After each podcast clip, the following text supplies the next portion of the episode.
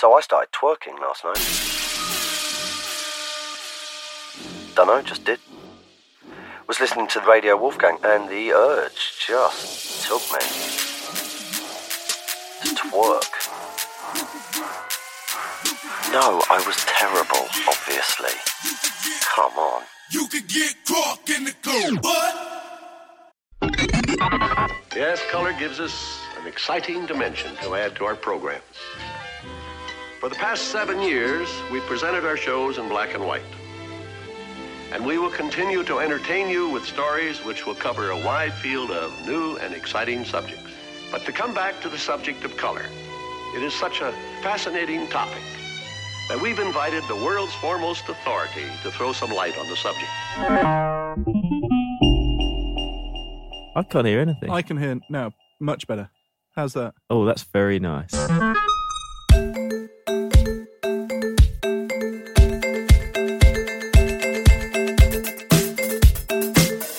Hello and welcome to the It's Nice That podcast with me, Alex Beck. And me, Will Hudson.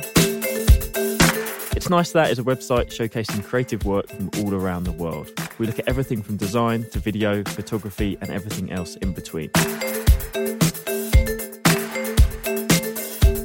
There's so many creative things in the world that we get introduced to every single day that I think we take for granted. And actually, when you start chipping away at them, you think about them differently. In this series, we're going to pick creative things that people like and experience and try and work out why they're successful. So, in this episode, we're looking at something that you can't avoid that is literally everywhere, and that is colour. Full disclaimer before we go on I am red green colourblind. Whoa, I knew that actually. I just forgotten. What what does red green colourblind mean? I basically find it difficult to distinguish between certain tonal differences within those colours, and I think it also spreads to browns and oranges. It explains a lot of your wardrobe choices. Not really, Will. You've only ever worn blue, just like me. You've actually worn that same blue jumper for as long as I remember. My lucky podcast jumper, mate. What's your favourite colour? I knew that was coming. I hate that question. You hate that question. Yeah, I don't have a favourite colour in the same way I don't have a favourite film or a favourite music album or a favourite child. Because you're a buzzkill Scrooge. No, because it's all to do with context for me. It's like a favourite film when I'm in a wanting to laugh mode versus a kind of, I don't know, deep and meaningful. Same as colour. I want to be surrounded by certain colours when I'm getting up and want to get on, and I want to be surrounded by other colours when I'm uh, wanting to do other stuff. Alex, what's your favourite colour? For me, well, it's all about context. no, my favourite colour, I don't know. I don't think I have one either, but I like a blue. I'll always go to a red because I'm a big Man United fan. So always signals good times. Full strip, right? Full strip, Yeah. a whole lot. Yeah. They've never had red shirt, red socks, red shorts, though. They'd never do that. A bit more Bayern Munich, that. What colour do you like wearing? Well, black. Why is that? Do I want to own up to the fact that I wear them because I think it makes me look slimmer? I don't know. It's easy, isn't it? I buy into that Mark Zuckerberg, his thing of like, he reduced himself to like a pair of jeans, t shirt, and a hoodie. So he has to eliminate that thought process every morning. And that's the same with me. I just like to put my jeans, black t shirt on and, and get on thinking about other stuff. Fair. No, I think that's fair enough. You're very consistent with it. Do you have any kind of abiding memories where colour has played a part?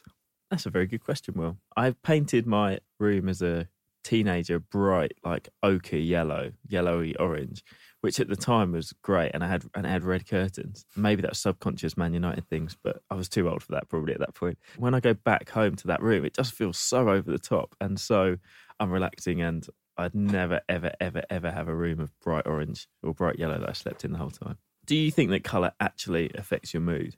I can probably buy into the idea that it does. I haven't given it that much time or thought. It's it's funny. Color theory is one of those things that I always remember studying design. And people used to kind of bring out as like, a, oh, I've studied design theory, and therefore this is going to make you think something totally different. And I think I always kind of looked at it and went, mm, really? I'm not sure. The idea of colour trends and all that kind of stuff, I don't know. It doesn't sit that well with me. It feels like a commercial endeavour or I don't know, it just feels unnecessary. Really, is there are there trends in colour? But then you think about it, there's trends in food, there's trends in fashion. Of course there must be trends in colour. Why? I don't know why I feel so angsty about it. But I tell you what, a colour I really love is that Yves Klein blue. You know, that really beautiful, strong ultramarine blue. That as a colour, if I'm gonna say I love a colour or not, that is really special when you see that because it's so unusual. It's it's interesting you bring up artists because I've like Rothko. I always remember his for being all about color, and also Hockney is an artist that uses color amazingly. His series from uh, Yorkshire, where it was colors that you wouldn't assume being kind of a realistic color representation, then you actually look at it again and go, yes, there is something in that. Did you see the great thing going around social media last week of the woman who took the Pantone chart to the Tate Modern and referenced uh, Hockney's Bigger Splash with a Pantone book out? Absolutely brilliant. But I think you do get individuals who are much better with colour, right? You get some artists who are incredible with colour, some designers who can really use it beautifully, and some that can't. There must be something in that. Do you think there are specific brands that have really harnessed a colour particularly well? Yeah, of course, right? There's loads of iconic brands with colours like the Coca Cola red. That red you could put anywhere, and I think you would say, ah, that's Coca Cola. And do they, they own that red, right? Do- I have no idea. If you could find out anything about colour, what do you want to know? I want to demystify colour theory and actually be able to buy into it or maybe continue dismissing it. Yeah, whether it's complete rubbish or actually colour does influence your mood and the way that it's presented and the places it's in actually makes a difference, right? I'd love to know that. And actually where they come from. I want to find out how colour is made, how how new ones are manufactured. Also interested in the design, advertising angle of colour, the idea of ownership, the idea of being able to have a certain red like you have your logo and your name. Like I think that's fascinating. In this podcast, we'll be hearing about the relationship between colour and our behaviour from colour psychologist and creator of the Wright Colour Theory, Angela Wright. We'll also be learning about the process of colour production from contemporary artist Stuart Semple and talking to Vice President of the Pantone Colour Institute, Laurie Pressman, about her work forecasting colour trends and colour consulting for big brands. Sunlight is a mixture of colors, which, however, can be seen only when it is split up, by droplets of water, for instance, to form a rainbow. Let us imitate this effect by causing sunlight, or white artificial light, to pass through a prism. If we add all of the colors of the rainbow together, we once more obtain white light. Surprisingly, this can also be done by mixing green, blue, and red light only. Furthermore, light of these three colors, if mixed in the right proportions, will give almost any other color desired. In theory, therefore, a color picture could be built up from green, blue, and red images only.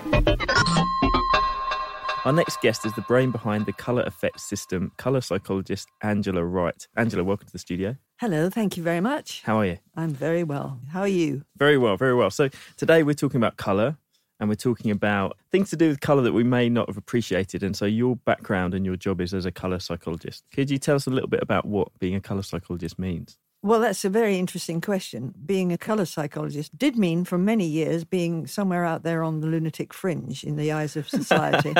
but it came about because I was brought up in a hotel in the Lake District, which is a very colourful part of the world. And we found there that our guest behaviour appeared to be very consistently influenced by the colour schemes. So, for example, we'd have two bedrooms identical in every detail but the colours. And we find all the regular guests wanted that one and nobody wanted this one. So when I got older and started involving myself in the interiors, I asked them, why don't you like this one? Without exception, they always said the same thing. Oh, I do like it. I'm not criticizing it. You've done it beautifully. It's, it's lovely. I just feel better in the other one. Wow. And I thought, what? And what colour was the other one? Well, no, it, it wasn't quite that simple. For one thing, just jumping the gun ahead a bit, we, we actually don't respond to one colour in isolation because we're never confronted by one colour. It's all about colour combinations. For example, we had two particularly memorable bedrooms, one of which should have been the number one, like royal suite type bedroom. And the other one was on the same part of the building, but at the back. Smaller windows overlooking the woods. Everybody wanted the little what we thought was a dark hovel at the back. And then we just thought on a weird whim well let's knock back the yellow a bit. No reason just instinct. And we knocked back the yellow a bit and suddenly more blue less yellow the room became more desirable. I now understand that too much yellow in the bedroom does produce grumpy guests i know how and why that works now but at the time i didn't know Why does yellow produce more grumpy guests? because there are four psychological primary colors red, blue, yellow, and green based on how the eye and the brain process colors. And yellow is the color that activates the emotions. Red is physical, raises the pulse rate and the blood pressure. Blue activates the intellectual activity, the mind and thought. So if you get your emotions all stirred up just when you're trying to go to sleep, you're not going to get a good night's sleep. A little yellow in the bedroom, certain amount of motion stirring is not going to run amiss. But if it's overdone and you get fraught and tense, you don't sleep. You're bad tempered. And this was way too much yellow in that room. So upon realizing that, you've then dedicated a, a considerable amount of your life to understanding this and qualifying as a color psychologist.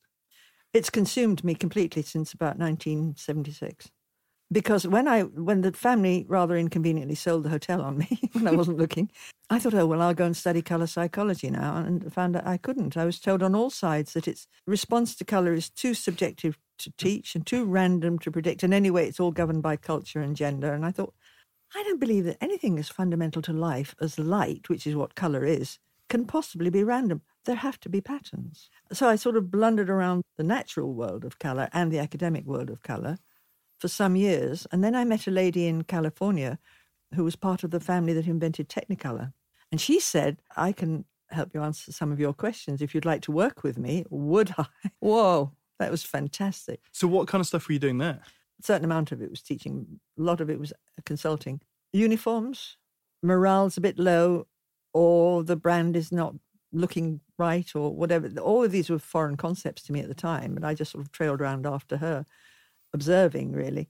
But for instance, there was one situation where there was a bit of a dispute going on in a California bank, and the uniform was a darkish red, a sort of maroony, burgundy kind of red. And Laura, my teacher, said, Well, we're going to have to have two reds here to unite the warring factors. And I said, Well, we can't have two reds. The word uniform, hello, the clue's in the name, uni. but she found two reds that were so similar, the casual observer wouldn't notice there was any difference. But actually, the effect on wearers was incredible. And I said, How are you going to decide which wearer should have which red? She said, I'm not. They will. They'll gravitate instinctively towards the right one for them. And indeed they did. And that was the beginning of my learning about all that. And, and essentially, this is something that is just completely ingrained within us. How much can you fight those preconceptions if you're told that, or how much does it just rely on the fact that it it is part of life? You are wearing certain colours. Have you done that on purpose? In the morning when I get up and start getting ready to go out and face the world, it's like everybody else. What's ironed? What can I get into? but uh, actually, that's not strictly true because on another level, I am making a decision.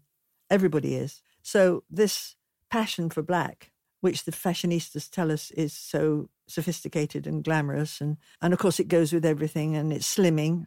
Those are all complete misconceptions. It's none of those things. But it suits everybody to convince themselves that that is the case because actually what black is is a security blanket. And in these terrifying times, we do reach for a security blanket. And the other, almost knocking black off its popularity perch, is grey. And grey is the colour of austerity. So people will give you all sorts of conscious rationale about why they choose this color, but on on an unconscious level, they are expressing stuff that they perhaps are not consciously aware of. So color psychology really then for the layman is about understanding the effects that color has on your on yourself, on your being, right? And on how other people react to you.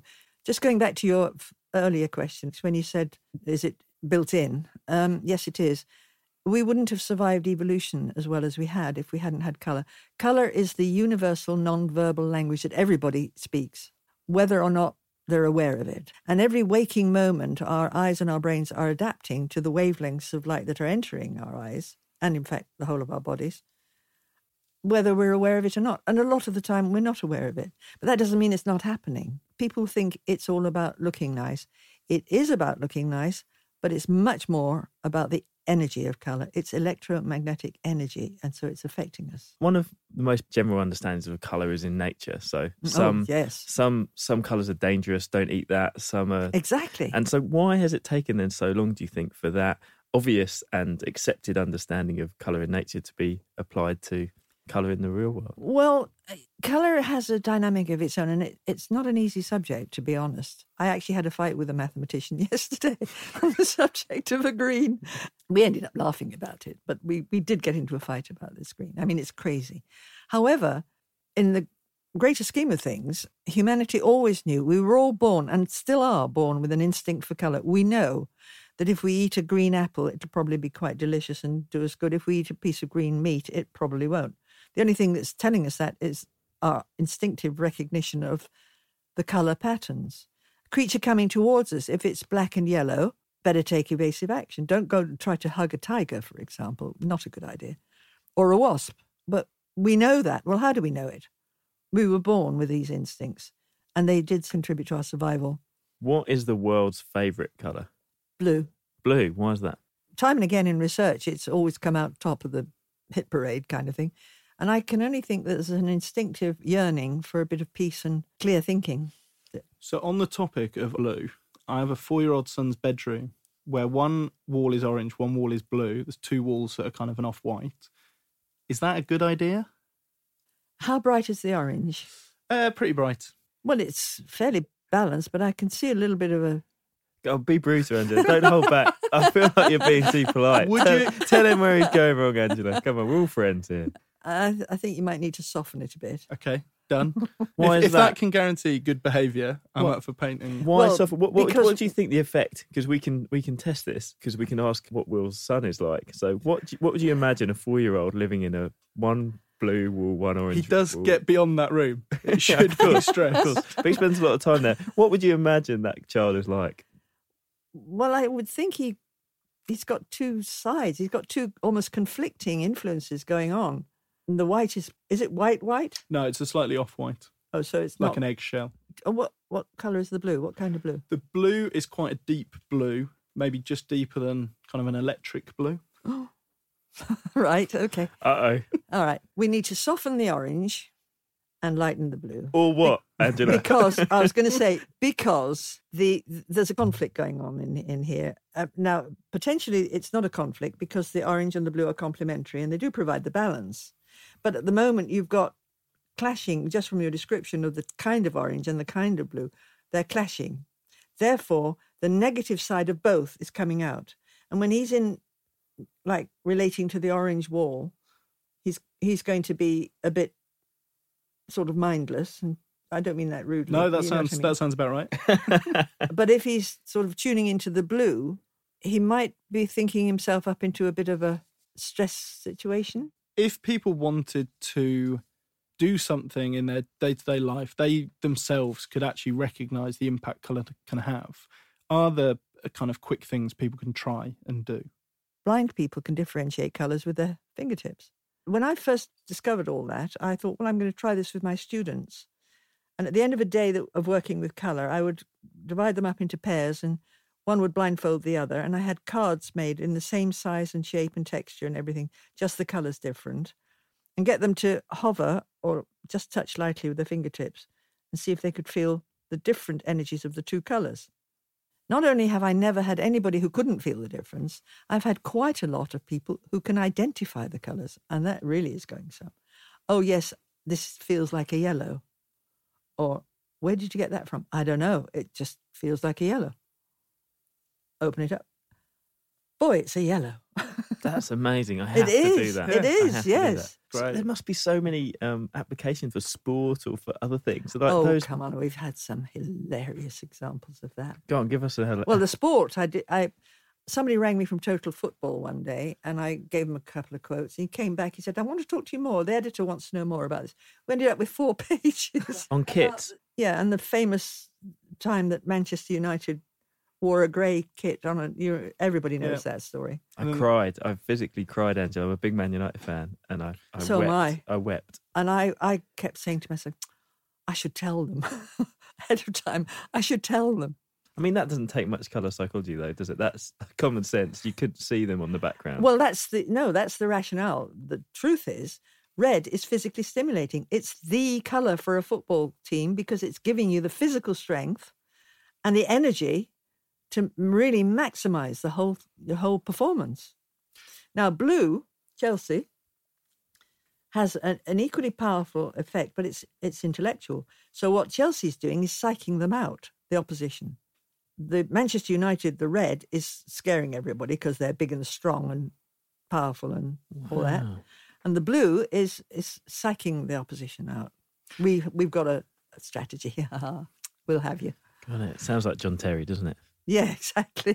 so uh, I guess two questions. If you if a if a new club came to you and said, "Look, we're looking for a, a home kit and away kit," if you wanted them to succeed, you'd recommend they play in what colour? they should have some red somewhere. Okay. Quite a lot of it somewhere. And if you didn't like the look of them and wanted them to kind of get relegated, No, I would make my excuses and leave. I don't do that sort of thing. Oh, Andrew, yeah, but no. what would be the No. most det- what would be the most detrimental colour for a football team to wear? Well, actually, hypothetically, grey. Grey. And actually, I can't think of one great football team. Well, that's uh, they all learnt from that day at Southampton, didn't they? That was fantastic. Thank you very much. thanks, Angela. oh, it's been a real pleasure. Thank you. I found that absolutely fascinating. Will I'm a very cynical man, I think, in general, and People so have listened to six episodes, mate. They're going to know that. no one's listened to six episodes. Will I completely believe that color theory is obviously a thing, and that colors affect the way you feel. How could you deny it? But before this, I would have gone, ah, whatever, mumbo jumbo. Yeah, I'm with you. Color is the universal non-verbal language. Bosh. Yeah, done. Uh, I've I've totally changed my opinion on giving all that stuff time and thought. And actually, I think I'm weirdly excited about the possibility of very subtle but considered changes that can influence the way people feel or um, the way they want to interact, the way they want to kind of get on and do stuff. For all listeners who are worried about your child in that orange and blue room, what what what steps are you going to take? I'm not. I'm just going to mess with his head for like.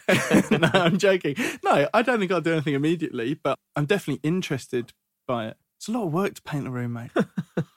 Got to cut Parenting in, cut 101. in, oh and then roller and move everything. And he's all right. He sleeps quite well. That's it. It's absolutely fascinating. I think one of the most interesting things that we discussed was that idea of harmony and like referring to color like music. It's about what it's seen near and next to. And I never really thought about that. When I think of red, I do think about red in isolation, but obviously you can never think about red in isolation. And I think that's where I certainly have, wherever people have mentioned colour theory to me before, it's been in way too much a blatant, obvious use of one colour on one thing, which I think is when it's when it is used incorrectly. Do you think if you touched a red sheet of paper, a blue sheet of paper, and a yellow sheet of paper, all the same texture, you could feel the difference With my eyes closed. with your with your eyes closed? I'd love to try it. I'd love that. That's the kind of thing. Yeah, I just bundle it all into a thing that says no way, like how, why.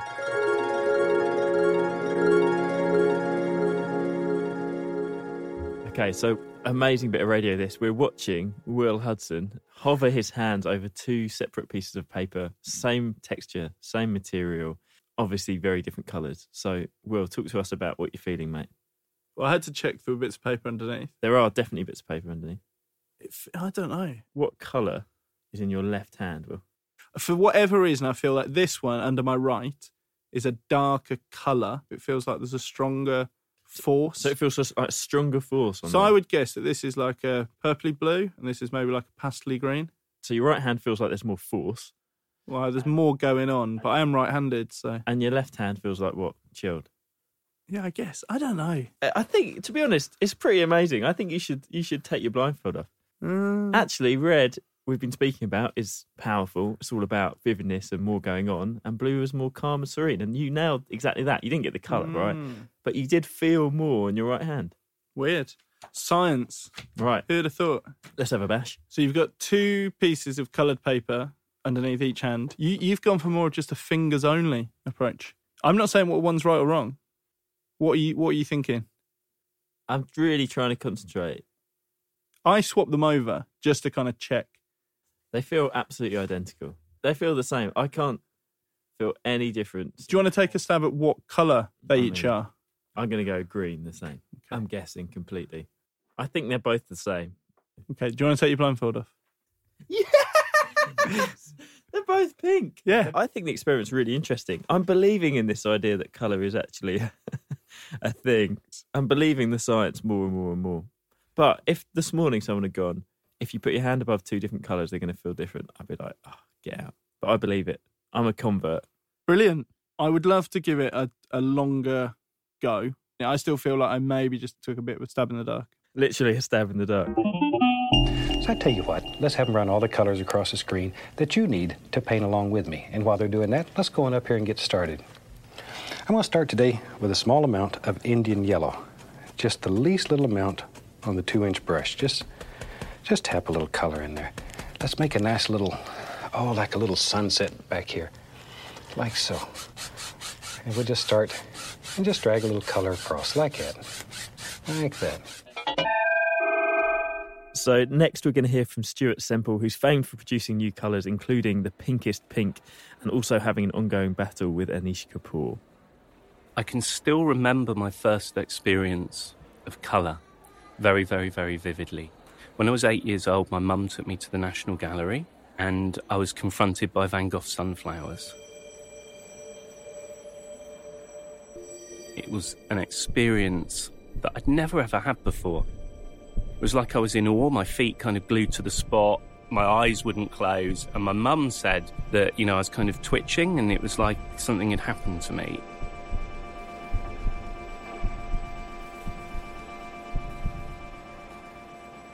And even now, I can really, really, really remember that painting. So since then, I've kind of been obsessed with colour and how artists use it. And I think kind of that's how the whole thing started. I love paint. And I've loved paint ever since I was a child because there's something very visceral, and very tactile about it. But I find that in the world we live in now, colours reproduced. And if you look at any magazine, any printing, it's made out of, well, print's made out of CMYK dots close together, little bundles, clusters of dots, and screens are made out of red, green, and blue pixels that are backlit. So these couldn't be further from the truth of real pure colour. If you see a real pure cadmium red, for example, that's a beautiful natural substance that has a potency that can't actually be remade. Like photography can't do greens properly. And um, when you see real colour in real life, it's just amazing. And in painting, we get to explore that all the time, which is just wonderful. Vanta Black is a, a light absorption uh, coating. A couple of years ago, a nanotech company called Surrey Nanosystems announced that they'd created the world's blackest black, and that black absorbed something like 98.9% of all visible light. So the effect of that substance was almost like a black hole. You could paint it on a 3D object and it looked almost flat. So you can see that that foil is quite crinkled and creased. The eye picks those creases up very easily. If I now turn to the front, then there shouldn't be enough light coming off there for the eye to discern any creases. Or... Shortly after that, they entered an exclusive arrangement with the British artist and sculptor Anish Kapoor, which meant that only Kapoor's studio could use it in art. So they were more than happy to work with deodorant manufacturers, luxury brands, watches, cars, music industry, but they refused to let any artist apart from Anish use that substance. In art, the ultimate black is a bit of a holy grail, and since day dot, artists have been kind of striving for the absence of all colour. For one artist to possess that, to us as an artistic community, was like, what? You've got the ultimate thing we've been looking for for thousands and thousands of years. Can we have a go? No. No. Artists were very upset and um, they started kind of lobbying Anish and the creators of Vanta Black to share it. So this share the black hashtag started to emerge on the internet. And then I saw that actually, and I was like, oh, wow, you know, I'm glad people are doing something about it. And then I almost contributed the pink to that hashtag. So I released the pink on the internet as a bit of a joke, really. And I thought maybe one or two people would laugh about it and someone might buy one what happened was it took on a complete life of its own and thousands and thousands of people bought it. And it was at that point it kind of it just went completely bonkers. So when i released the pink i put a disclaimer on the website that you had to agree to the fact that you weren't Anish Kapoor, you weren't going to share the material with Anish Kapoor, and to the best of your knowledge, information, and belief, the paint wouldn't make its way into the hands of Anish Kapoor. So, you know, it was very tongue in cheek and it, it was supposed to be funny. When I first saw Anish Kapoor's Instagram post where he dipped his finger in the pink, up yours, you know, I didn't believe it. I didn't think it was actually Anish Kapoor. And then someone in my studio was like, no, that's actually his Instagram. I was like, what? Are you joking? And then I looked at it, and at first I sort of thought it was funny, and then I realised that it kind of wasn't. You know, I wasn't the only one that thought so. So if you look at the comments on that post, there's like thousands of artists basically calling him out on it. After that, what happened was people started writing to me asking me to make a black, and I kind of didn't know how. A super black was a bit out of my remit. So I created the best black I could with what I had, and I released it to a thousand artists. I asked them for their feedback, comments, and ideas, and I was just inundated with awesome stuff I knew nothing about. Different mixes and pigments and chemicals and binders, and I put all that together. And actually, I didn't make black. Thousands of artists around the world helped make that black and it's just awesome because I get to use it, and I'd never have a black like that if people hadn't done it. So I'm really lucky that kind of we got that. I think it's amazing. So, Will, what do you make of Stuart's row with Anish Kapoor? I think it's uh, great that it engages potentially the people that are talking about it, be it Anish, be it um, uh, fellow artists, be it Stuart. I think it's just, I'd just go and just get hold of the black and start using the black. And kind of if that's how he's going to behave about something that's purposefully a comment on him not being able to get hold of something and use it, then surely everyone should just do the same with the black. Isn't it interesting that we care about colour like that, or Stuart does and artists do, but there's so many other things that we don't care about. I've mentioned this before, but trademarking a name or a logo or something else, yeah, whatever, you can have that. But the idea it's a color, like it belongs to us as a species almost and as an artistic community. The idea we can't use a certain color, somehow that is an attack on the artistic community rather than all the other things that are getting protected. There's something very deep at the root of color that must mean that um, I don't know, we humans must have such a special relationship to it to even react like that. Have you seen the Vantablack, the real black, black, black, black one? No. It is amazing what it does. If people listen to this pod and are like, oh, whatever, like, I'm sure it's just another black, it is not. Like, actually go and find out. Go go on that hashtag and see what it does to a 3D object. It is truly incredible. It's it is absolutely amazing. Stuart made reference to this in that piece, which is on screen we see colours as RGB, and obviously when we print stuff, it's a mix of CMYK. What we are talking about is very purist colours in their pure form. It's not a combination of a CMYK or an RGB. it's funny how almost everything is getting commercialized now, and that's a bigger point, isn't it? But the idea that an artist tries to own something that should be universally accessible. I think from from the beginning of this podcast, I'm most fascinated about how you own, devise your own color. And the best person in the world who can tell us about that is Laurie Pressman, who's the vice president of the prestigious Pantone Color Institute, who essentially help companies make decisions about color use. So, Laurie, welcome to the show. Thank you so much. I'm happy to be here. As as designers, obviously we know what Pantone is because we're used to that as a universal system. For any listeners who don't know what Pantone as a company is, how would you describe it? I would say, how do I put it in a nice way? Soup to nuts. you know, I look at Pantone as an internationally recognized color language so that at the heart of who Pantone was, we're a universal language of color that's used by designers around the world to access color trends, to communicate their color selections, to control color. We each see color differently. We express what a color is differently because we see it differently. Pantone is an objective way, if I look at the color language standards, for people to be able to speak to color, express color, explain color. I've got an interesting one. We spoke to a color psychologist earlier on the show, and she said that Mhm. for a long time she's been working on this, and she's always seen as completely crazy the idea that color can actually affect things, and it was never really given the appreciation that maybe it deserves. Have, have you guys found that at Pantone? Has color been, I guess, more accepted as a big indicator of brand and mood and psychology today than it was in 1986?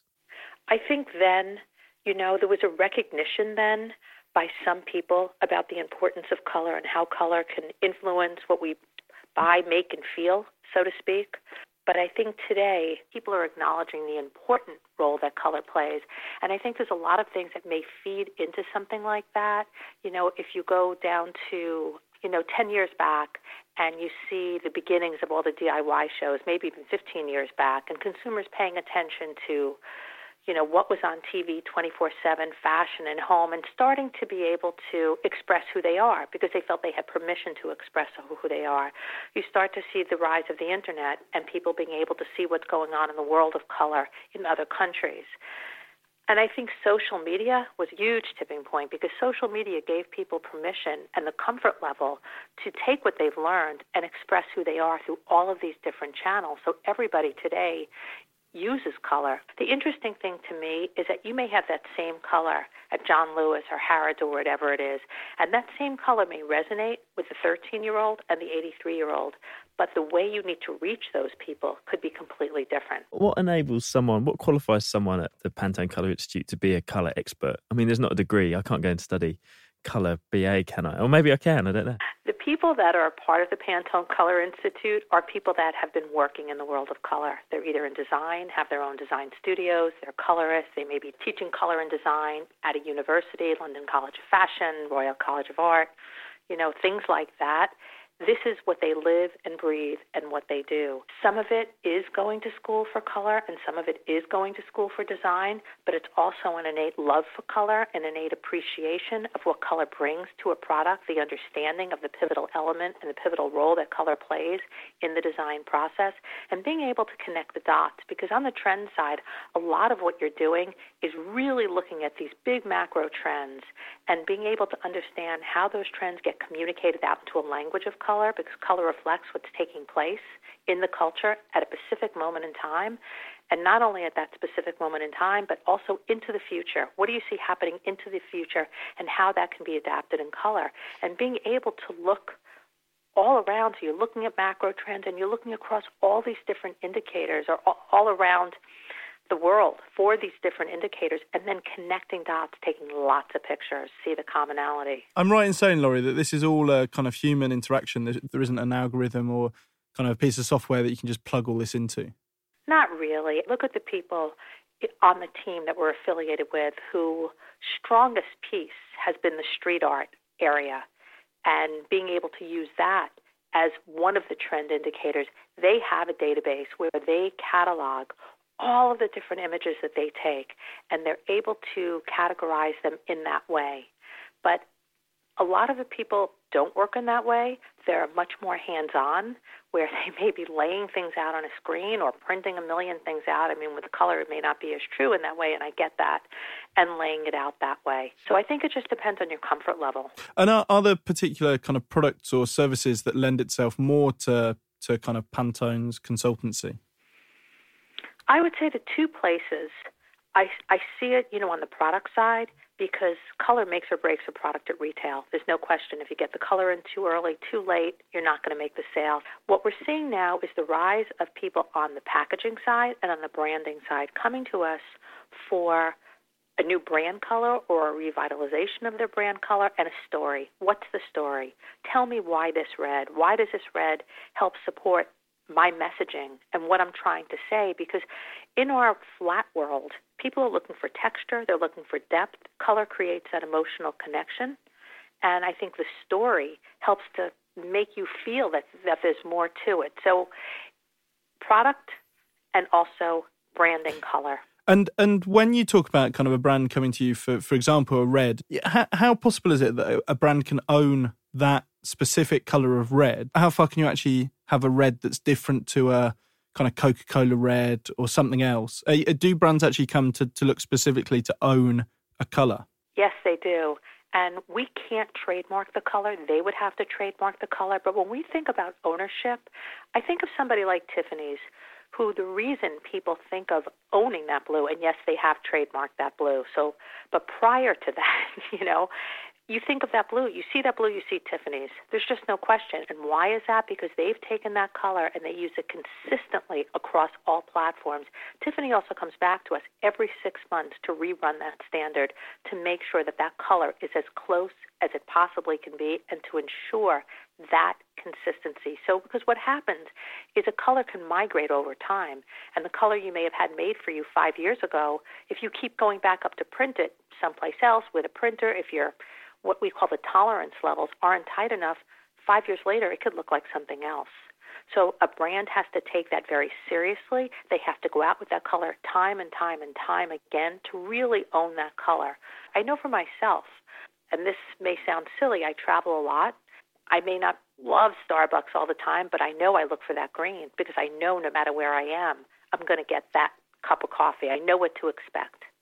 So I think when you look at brand color today, the more that people put that same color out time and time and time again, we build up association so we know what that means. It's subliminal. If a brand comes to you looking for a certain color, do you have lots and lots and lots of colors ready, or are you making every single one of those completely from scratch? So, for example, we work with Twinings. They wanted to create a color of optimism for the UK market. And they didn't want it to be your typical yellow because if you asked me the color based on our research that people think of typically when you think of optimism, you think of sunny yellow.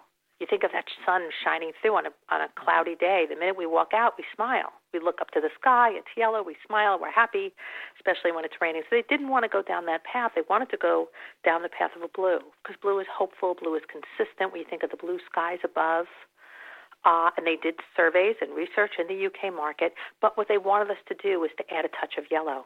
Because with the yellow, you get the warmth, you get the energy. Blue is typically a cool color. So I would say to you, there's an unlimited amount of colors in the world.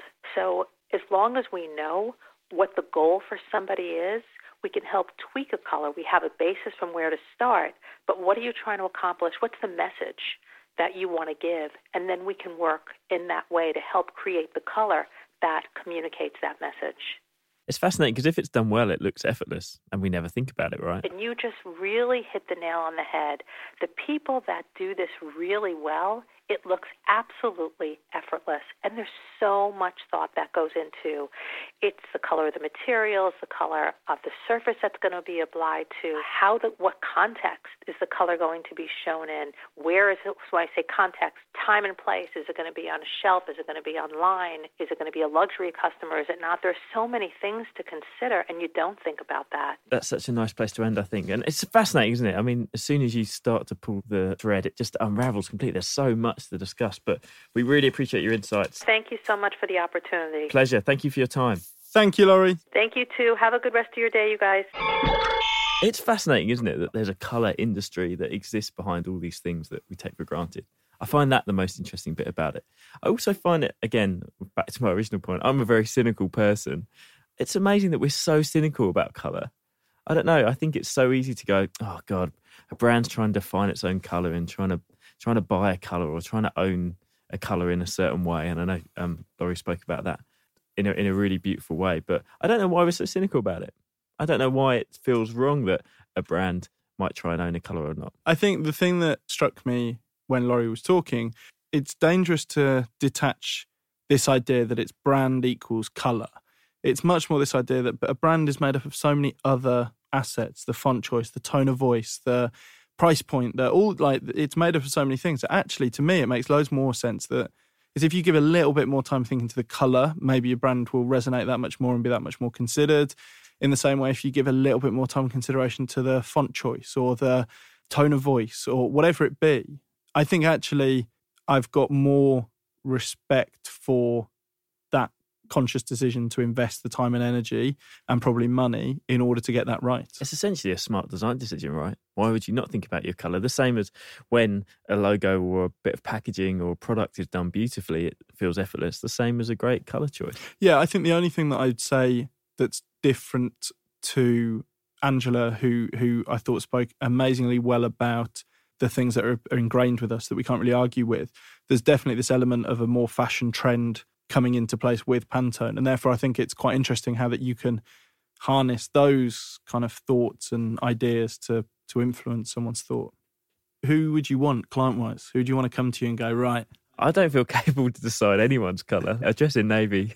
All I do is pick the same colour every single day. So I reckon I could get a consistency for someone. Yeah. If it was navy. The late Czechoslovakian painter Yves Klein is ready. The music inspires. These models covering themselves with paint, are the human brushes with which Klein will give form and color to his creative fever. As some of you may have guessed, Klein's favorite color is blue. blue is also his favorite form. As a matter of fact, blue is his only form and his only color. Blue are his paintings, for which there is a great demand.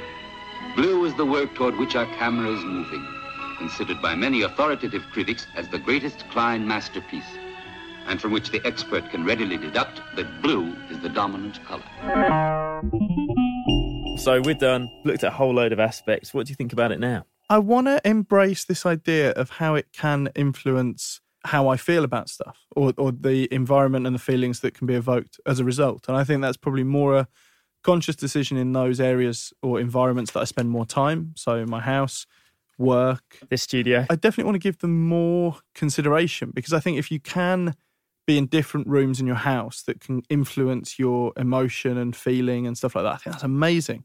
And the same with work. I think if you can have a a room which will kind of aid and benefit wanting to come up with ideas in an energetic place as opposed to somewhere that's maybe more calming, concentrated, um, intellectual. Just paint it blue, right? Just you will instantly be more intelligent. That's what I've taken from today's pod. I'm with you. It's more. I just I get that that idea that it's more than just cosmetic and it's not just a load of people trying to um, build an industry around something they want to. It's it's mathematical, scientific fact that some things make you feel differently, and I can't believe I was such a heathen not really to understand that before. I also love the idea of harmony that we spoke about with Angela. That's really stuck with me. The idea it's about mu- like musical notes. How are these things sing together? Is the real critical part because you never see a color in isolation, but really. Like a lot of things that we've we've spoken about on this podcast. We're talking about design decisions here, aren't we? We're talking about broad decisions which are really in the, the absolute essence of design. When you unravel one, there's a massive trench of people who are absolute experts in certain areas. It's truly amazing. How well put, Alex. I have nothing to add to that. Thanks. From this pod, I'm mostly worried about your mindless, stress child waking up every morning in an orange and blue room um, Athelston, if you're listening, Athelston. Hudson, he doesn't listen to podcasts. If you're listening, call me. Um, I'll help you out. He doesn't listen to podcasts. He certainly doesn't know how to operate a mobile phone. Mate, the guy's stressed. Don't worry, Athel, I'm coming.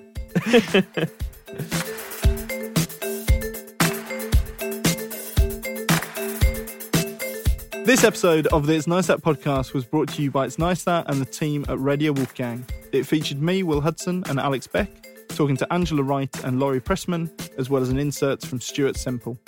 The executive producer was Harry Watson. The assistant producers were Natalia Rodriguez and Elle Scott, and the producer was Ivor Manley.